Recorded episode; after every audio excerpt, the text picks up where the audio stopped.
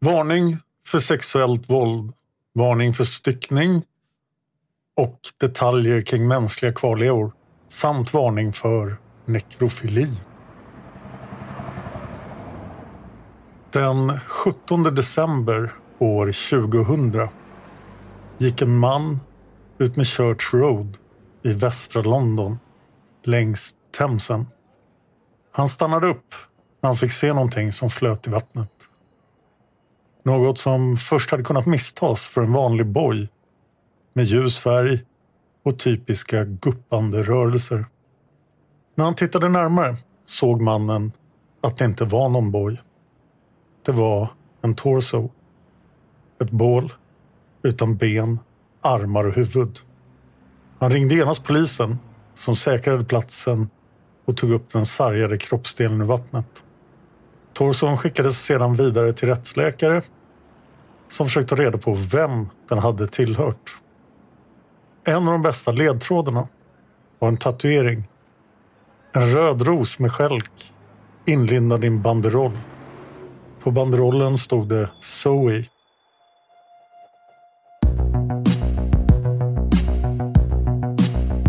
Seriemördarpodden Camden Ripper del 1. Det här avsnittet är skrivet av David Oskarsson. Ljudsättning och klippning är gjord av Emil Drugge. Och jag heter Dan Hörning.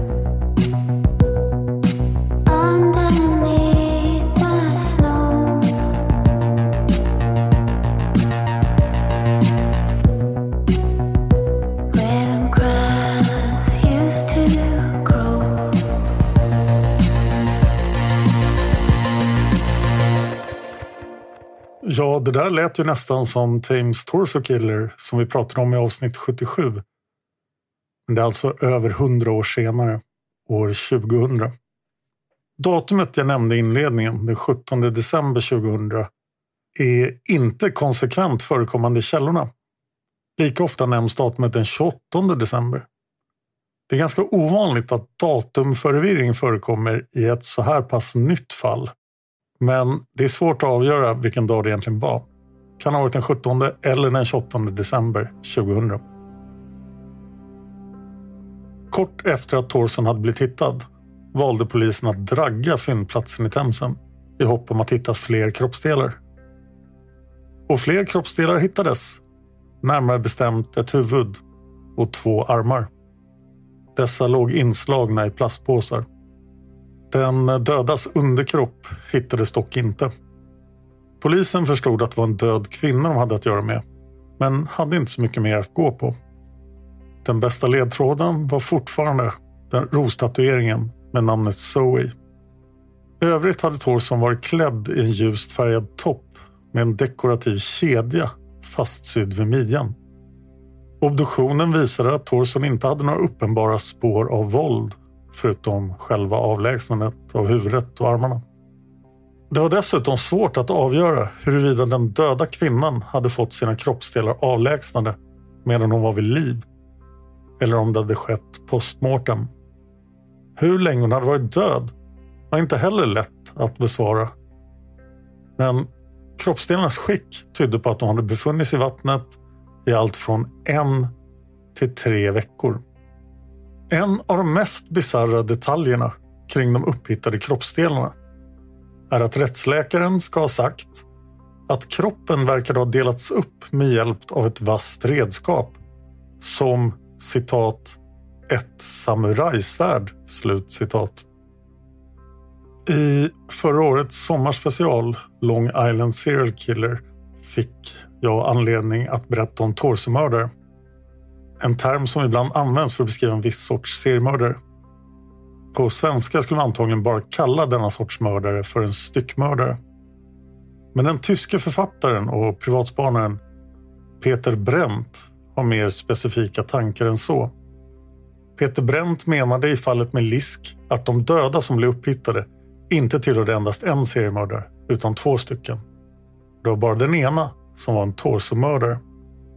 Jag ska nu återge ett citat från Peter Brent från del 10 avsnitt P196 av Seriemördarpodden Premium om Long Island Serial Killer. Citat.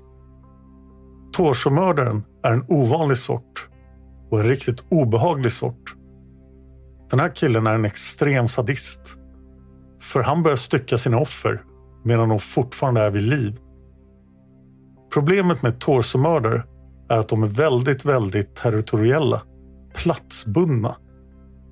De tycker inte om ifall någon skäl uppmärksamhet från dem. Om det är en ny unge i kvarteret som får all massmedial uppmärksamhet, då kommer de att slå bakut.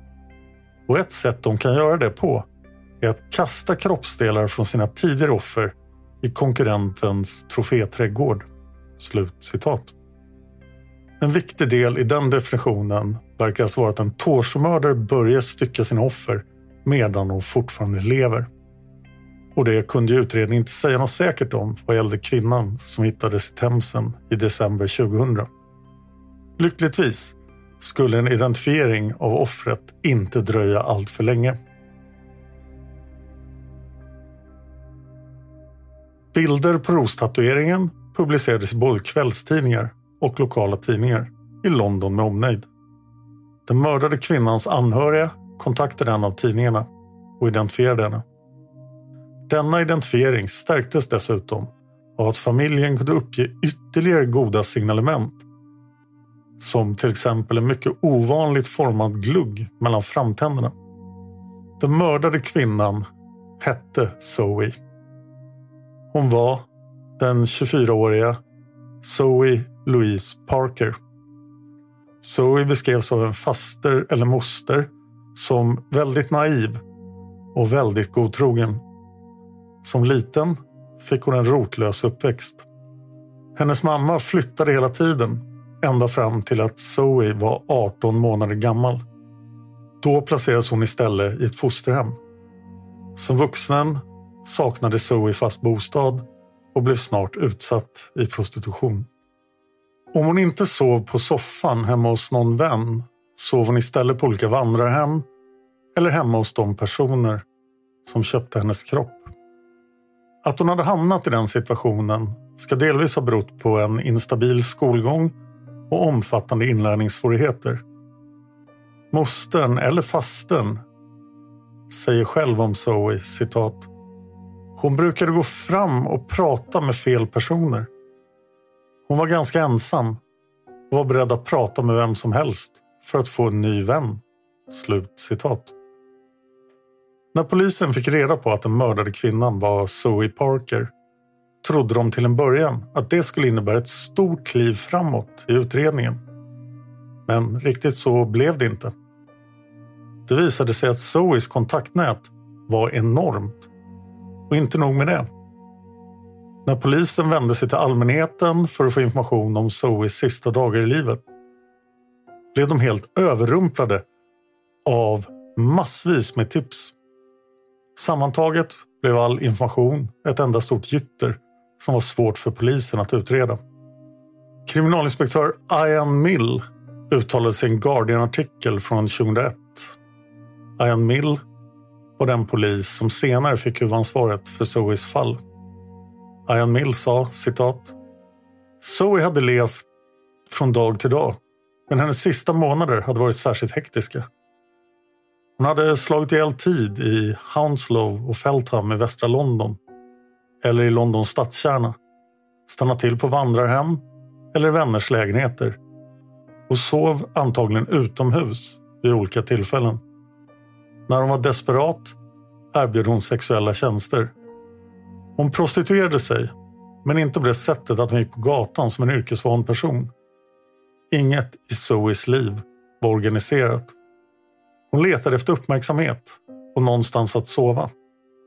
Hon gick fram till män hon gillade på pubbar och erbjöd ibland sex i utbyte mot att få sova över hemma hos dem. Slut citat. Vid något tillfälle innan hon mördades bytte Zoe namn till Kathy Dennis. Enligt Guardian-artikeln gjorde hon förmodligen det för att börja ett nytt liv. Sista gången den nämnda mostern eller fasten hörde av Zoe var tidigt i september 2000. Zoe hade då hört av sig för att hon nyss hade blivit utkastad från ett vandrarhem hon bodde på. Det var inte ovanligt att hon då och då bodde hemma hos sin släkting.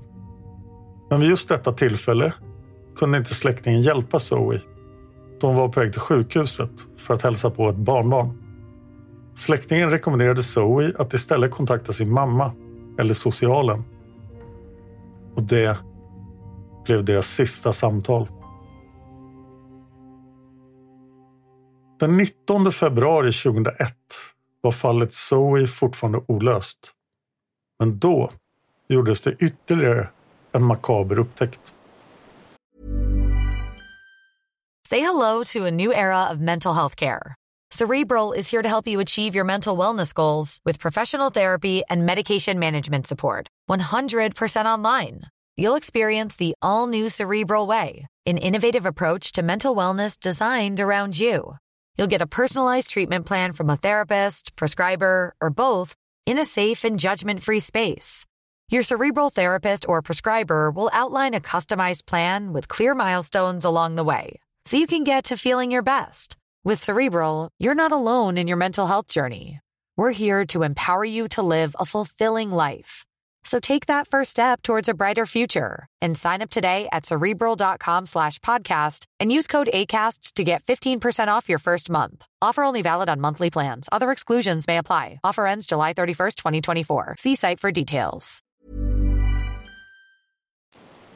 Tre pojkar stod och fiskade i kanalen Regents i Camden Town. Regents kanal löper ut i Themsen och Camden Town är en av Londons 33 stadsdelar, så kallade boroughs. Camden Town ligger nordligt och centralt i London, men mer västerut än österut. Pojkarna fick syn på ett par väskor som låg mitt på kanalens dragväg. En dragväg är en del vid sidan av kanalen, liknande en trottoar, som man kan gå längs för att boxera saker på kanalen via land. Pojkarna blev nyfikna och gick fram till väskorna. En av väskorna hade en till hälften neddragen dragkedja. Denna väska vände pojkarna upp och ner på och en efter en började fler tegelstenar ramla ut. Det sista som kom ut ur väskan var en soppåse förseglad med isoleringstejp. Alla källor vi har tittat på, både olika webbplatser och tidningsartiklar, är väldigt förtegna om vad som hände sen. Tittade pojkarna i soppåsen? Eller var fyndet redan så pass obehagligt att de genast kontaktade polisen? Det vet vi inte. Allt vi vet är att polisen kort efter detta kom till platsen och de kunde konstatera att väskorna innehöll tegelstenar och i soppåsar inslagna kroppsdelar. När alla väskor hade blivit undersökta kunde polisen konstatera att samtliga innehöll kroppsdelar och de kroppsdelarna tillhörde en och samma kvinna. Kanalen blev draggad och polisen hittade ytterligare sex väskor som också innehöll kroppsdelar. Med hjälp av alla väskorna hade de nu en hel kropp, så när som på händerna och huvudet. Rättsläkaren kom senare fram till att kroppen verkade bli styckad med en bågfil och inte ett samurajsvärd som i fallet Zoe. Några månader senare blev den döda kvinnan vid Regents kanal identifierad. Hon var den 31 år gamla Paula Fields. Paulas historia är tragisk. Hon var en tvåbarnsmamma från Liverpool som bara hade bott i London i 14 månader när hon hittades död. Under dessa sista 14 månader av sitt liv hade Paula hamnat i ett narkotikamissbruk. En artikel skriven för den idag tyvärr nedlagda webbplatsen Crime Library av journalisten Rachel Bell nämner att Paula missbrukade crack till ett värde av 150 pund om dagen. Detta motsvarade ungefär 3200 kronor.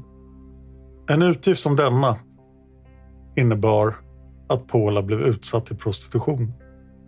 Det var nödvändigt för att kunna finansiera missbruket.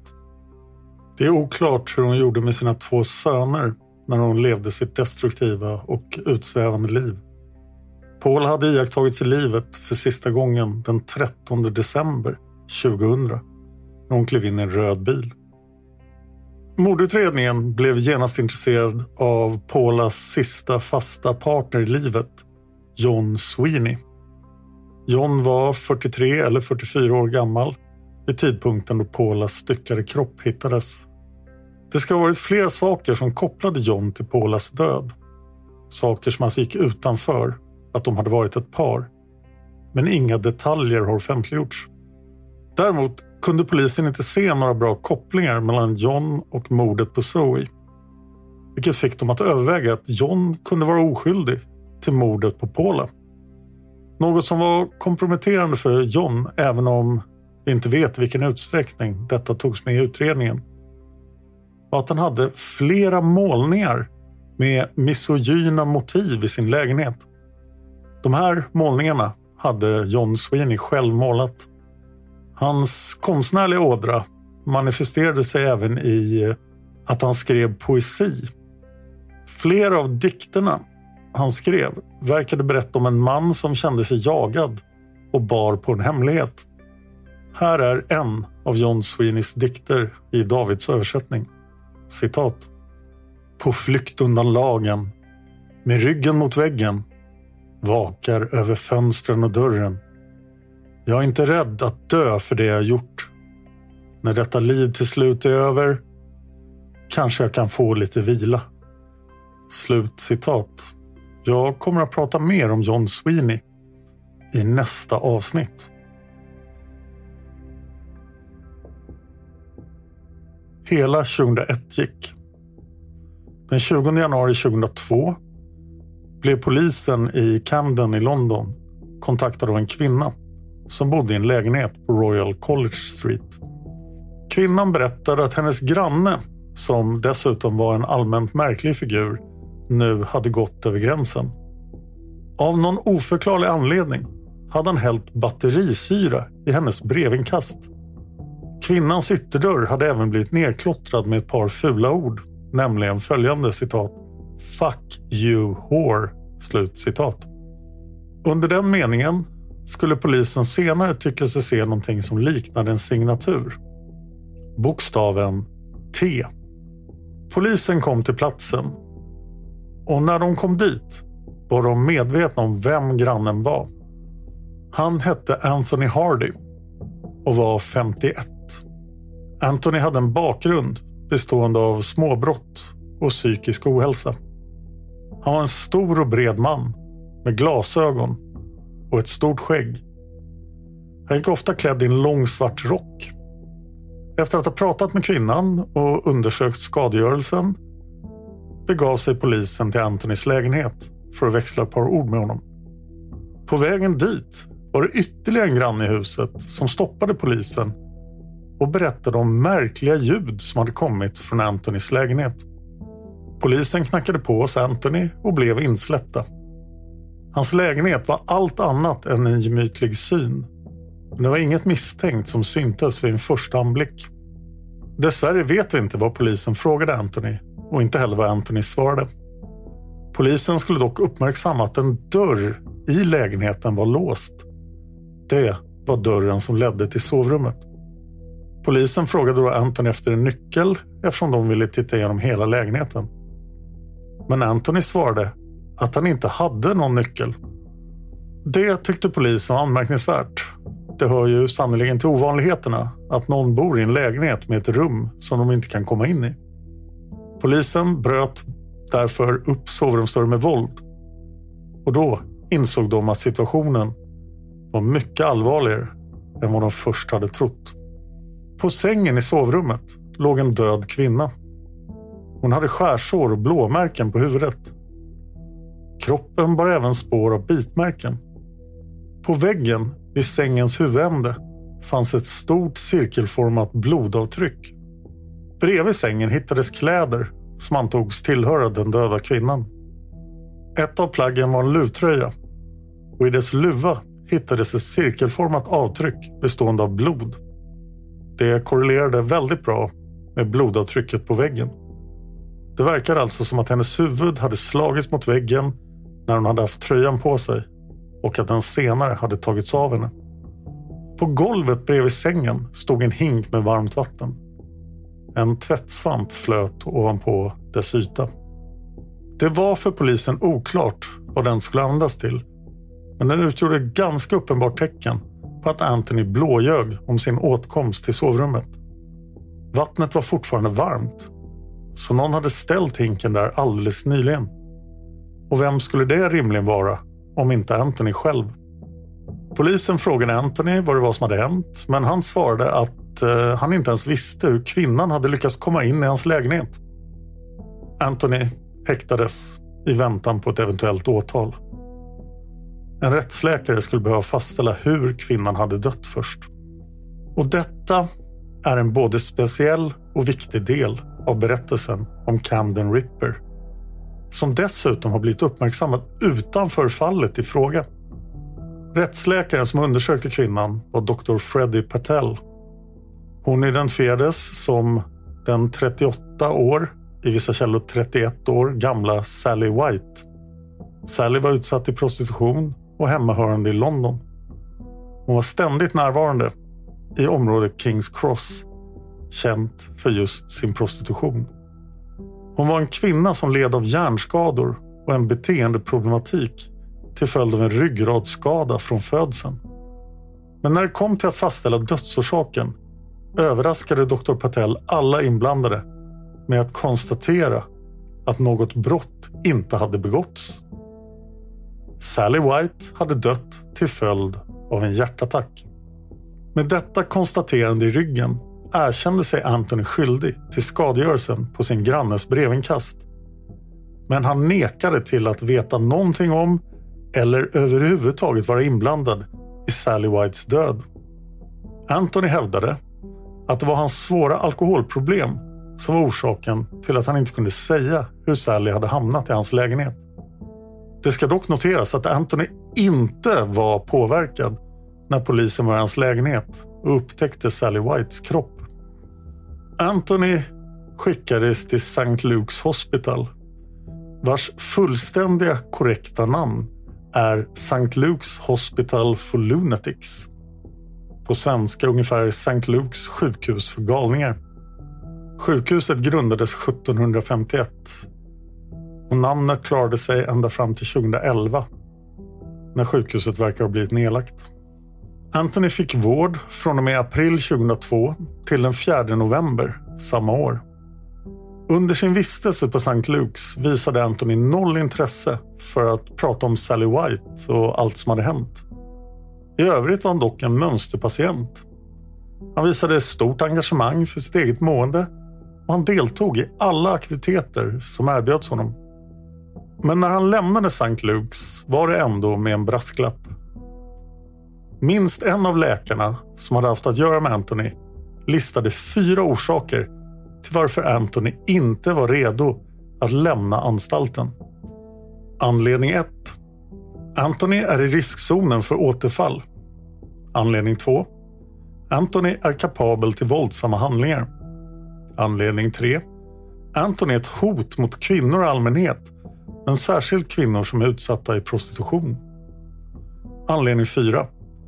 Det finns starka bevis för en risk att Anthony kommer att orsaka andra allvarlig fysisk eller psykisk skada. Men från och med den 4 november 2002 var Anthony alltså en fri man.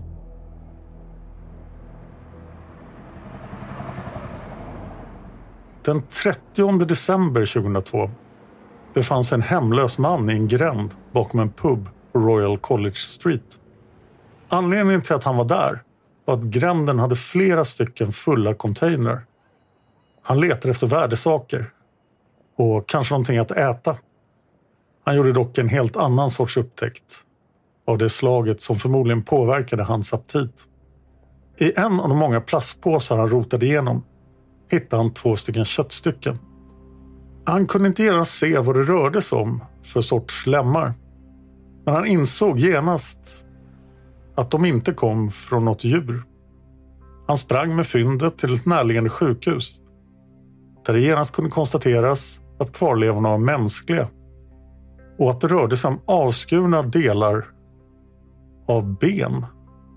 Polisen blev omedelbart kontaktad och den hemlösa mannen fick sedan visa dem till containrarna bakom puben. Polisen hittade då ytterligare åtta stycken plastpåsar med mänskliga kvarlevor. Däribland ben och armar, men inga huvuden eller händer. I en container i en närliggande gränd, mindre än 100 meter från gränden bakom puben, hittades ytterligare en plastpåse med makabert innehåll. En kvinnotorso, komplett så när som på huvudet, benen och armarna. Kroppsdelarna togs till St. Pancras bårhus för en patologisk undersökning. Det kunde konstateras att kroppsdelarna sammantaget utgjorde två stycken döda kvinnor. Dessa hade antagligen dött någon gång under juldagarna, estimerat utifrån förruttnelsestadiet. Kroppsdelarna DNA-testades i hopp om en framtida identifiering. På grund av fyndplatsens nära anslutning till Anthony Hardys hem på Royal College Street ordnade polisen en husrannsakningsorder och begav sig dit. Innan dess hade de även hunnit prata med några av Anthonys grannar igen. Och grannarna sa alla samma sak. Att den mannen har något fuffens för sig. Det de refererade till var att han kom och gick alla olika tider på dygnet. Ofta återvände han till lägenheten i sällskap med kvinnor. Polisen var beredda att ta sig in i lägenheten med våld eftersom ingen svarade när de knackade på dörren. Men det skulle visa sig att ytterdörren inte ens var låst. Anthony var inte hemma. Dessvärre skulle återigen göras mindre trevliga upptäckter. Jag citerar nu Rachel Bell och hennes artikel om Camden Ripper. Citat. I lägenheten fanns en bågfil med spår av människoskinn på bladet. Även en elektrisk såg hittades. Pornografiska tidningar låg utströdda överallt. En stilettklacksko stod på en fönsterbräda. Blod hittades i sovrummet. Och en ansiktsmask föreställande en djävul låg bredvid en papperslapp på ett bord. På lappen stod det Vila i frid Sally White. Men det tveklöst allvarligaste fyndet som gjordes i lägenheten var en kvinnotorso inlindad i plastpåsar. Slutcitat. Jag kan dessutom tillägga att den nämnda bågfilen hittades tillsammans med ett antal knivar. Enligt en artikel publicerad i lokaltidningen Camden New Journal var det här, vintern 2002, som kvällstidningarna började tala om att det här är en seriemördare i London. Och de gav honom namnet Camden Ripper. Nu är det hög tid att presentera Anthony Hardy lite närmare. Anthony Hardy föddes den 31 maj 1951 och är alltså 50 år gammal i januari 2002. Han växte upp i marknadsstaden Burton upon Trent i grevskapet Staffordshire i England. Burton upon Trent hade 2003 cirka 72 000 invånare. Om det är någonting staden är känd för är det de många ölbryggerierna. Antonys pappa var en gruvarbetare. Tidningsartikeln av Rachel Bell nämner att familjen hörde till den lägre medelklassen. Detta ska ha varit något som fick Anthony att känna sig begränsad redan i unga år. Av den anledningen hade han en motivation till att göra särskilt bra ifrån sig i skolan. På det sättet skulle han kunna få en utbildning som skulle erbjuda honom mer av det goda i livet. När Anthony började studera på högskolenivå var det på Londons Imperial College och han studerade till ingenjör.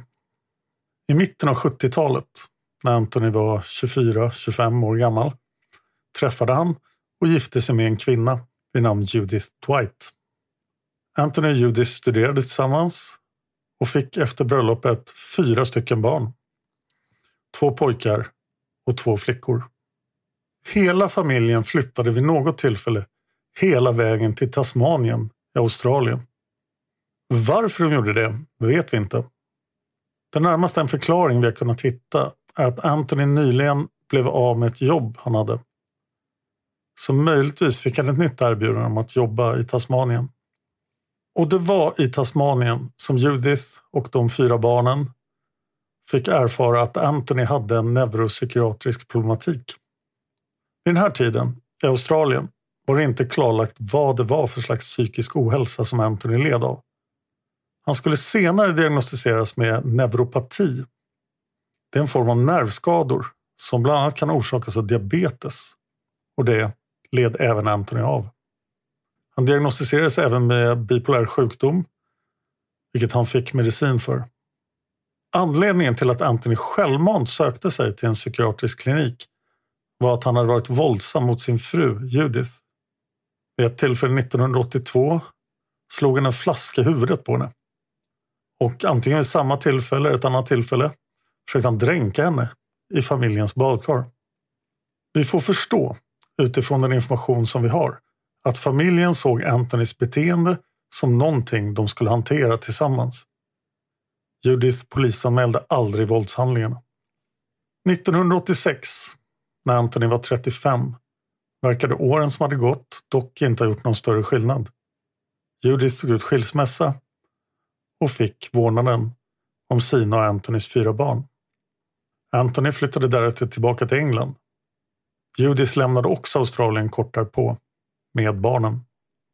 När väl båda två var i England igen började Anthony förfölja Judith regelbundet. Detta ledde till en anmälan som i sin tur resulterade i ett besöksförbud. Anthony bröt mot besöksförbudet, vilket ledde till att han fick sitta i fängelse för första gången. När han efter en tids vistelse bakom galler blev frisläppt sökte han på nytt psykiatrisk hjälp.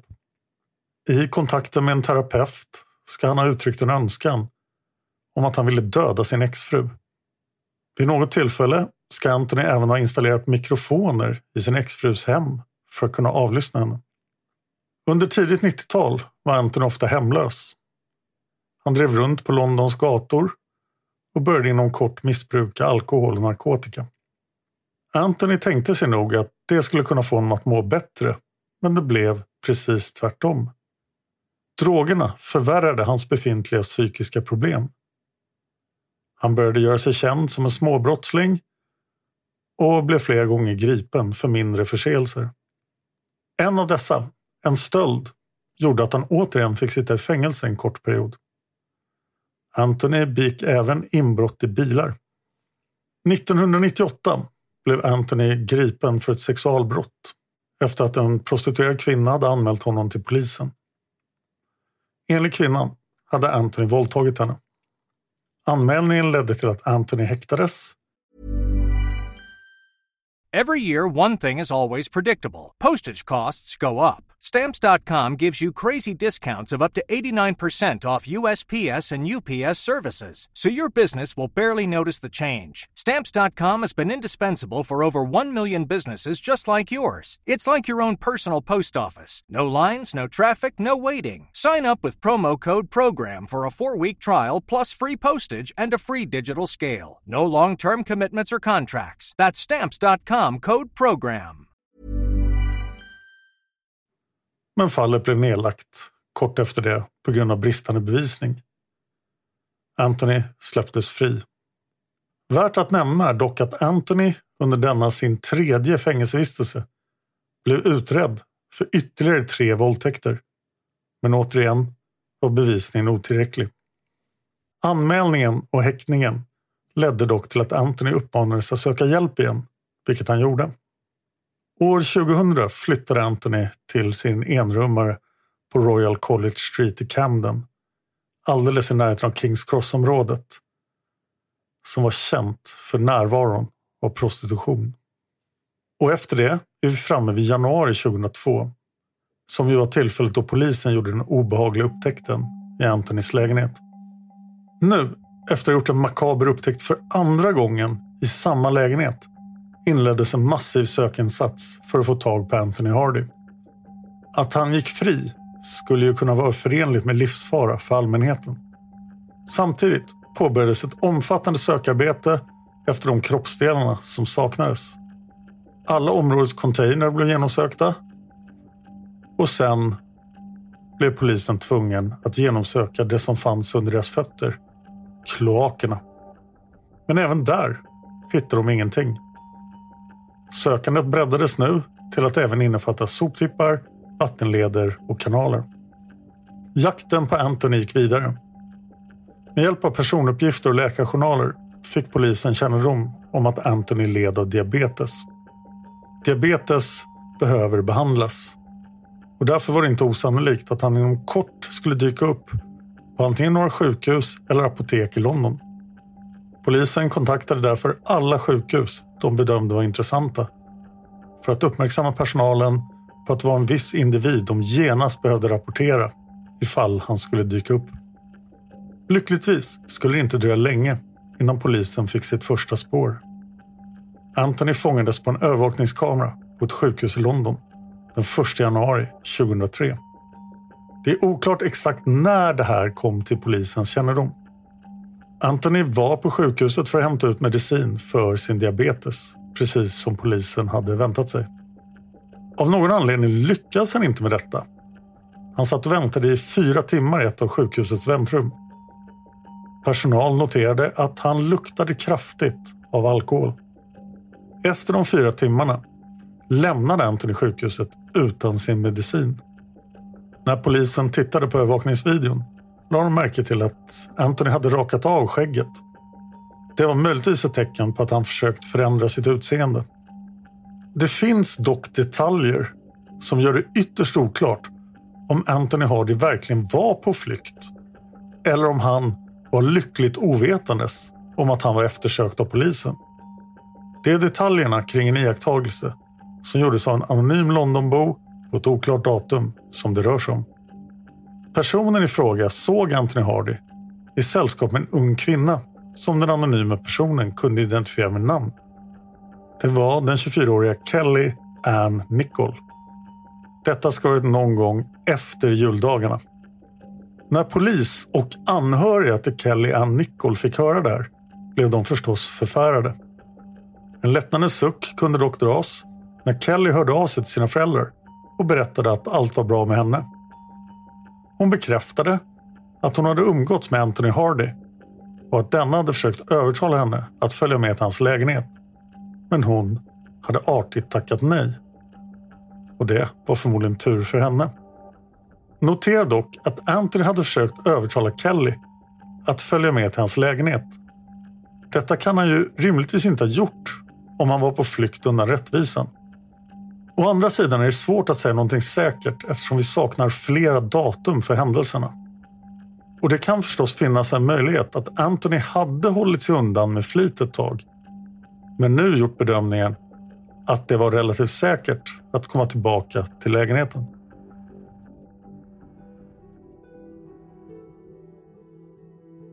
Nästa dag, den 2 januari 2003, iakttogs Anthony på sjukhuset Great Ormond Street Hospital for Children. Det är troligt att han var där för att göra ett nytt försök att få ut sin diabetesmedicin.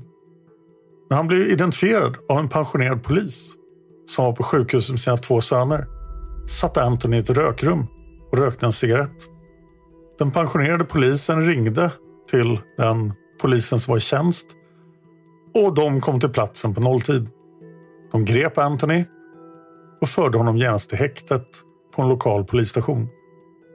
Gripandet gick lugnt till och Anthony var samlad och artig. Detta i alla fall enligt tv-dokumentären The Hunt for the Camden Ripper.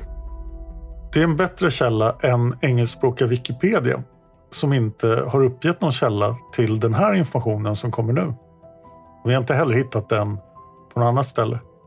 Men enligt Wikipedia ska gripandet dock ha varit dramatiskt. Anthony satte av som ett skott så fort han fick syn på polisen. Och lite senare hittade de honom gömd bakom ett par soptunnor på sjukhusområdet. Det blev slagsmål. En polis blev slagen medslös, men en annan blev knivhuggen i handen. Tyvärr höll han just då handen framför ansiktet, så knivbladet förstörde hans ena öga när det kom ut på andra sidan handen. Den här informationen kommer alltså från en ganska tvivelaktig källa. När polisen försökte hålla förhör med Anthony var han dock inte särskilt medgörlig. Han svarade om och om igen ingen kommentar på alla frågor som ställdes till honom.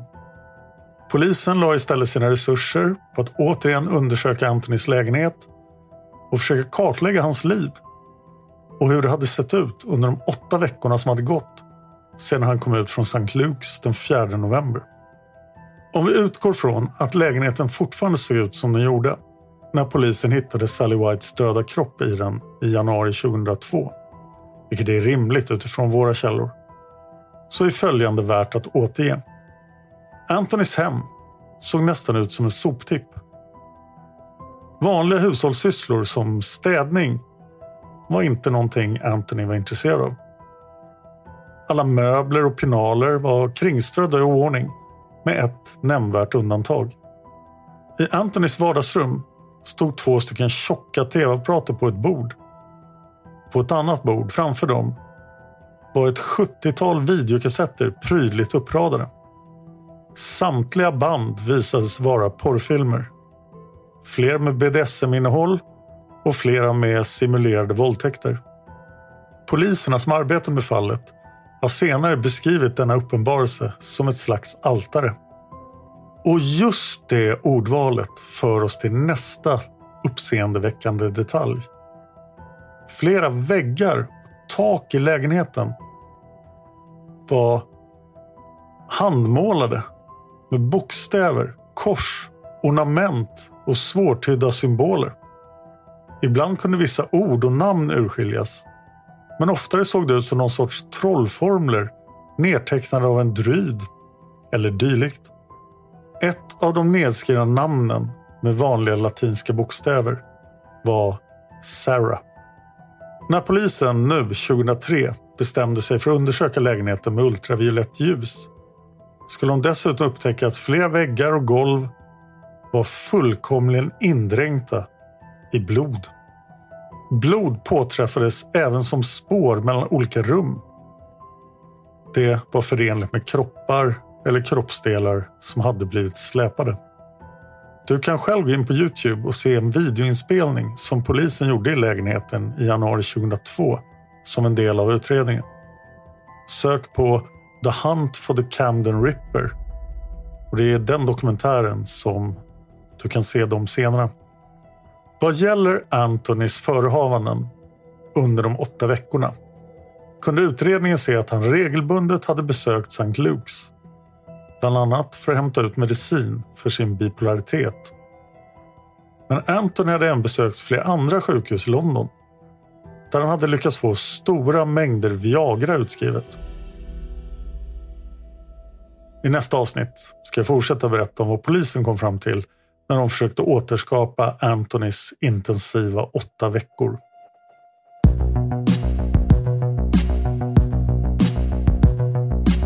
Jag finns på Twitter och Instagram. Jag heter Dan Hörning. Det är lätt att hitta. Följ mig gärna där. Du kan också mejla till simwaypodcast.gmail.com. Den mejladressen gäller alla mina poddar, alltså även Massmördarpodden och de andra. simwaypodcast.gmail.com, simway med Z. Och glöm för all del i världen inte att om sex veckor är det dags för Seriemördarpoddens sommarspecial. Och i år handlar den om The Candyman, Dean Corll. Börjar 13 juni. Tack till David Oskarsson som har skrivit det här manuset och sommarspecialen för den delen. Tack till Emil Drugge som har arbetat med ljudet. Och tack till dig för att du lyssnar på Seriemördarpodden.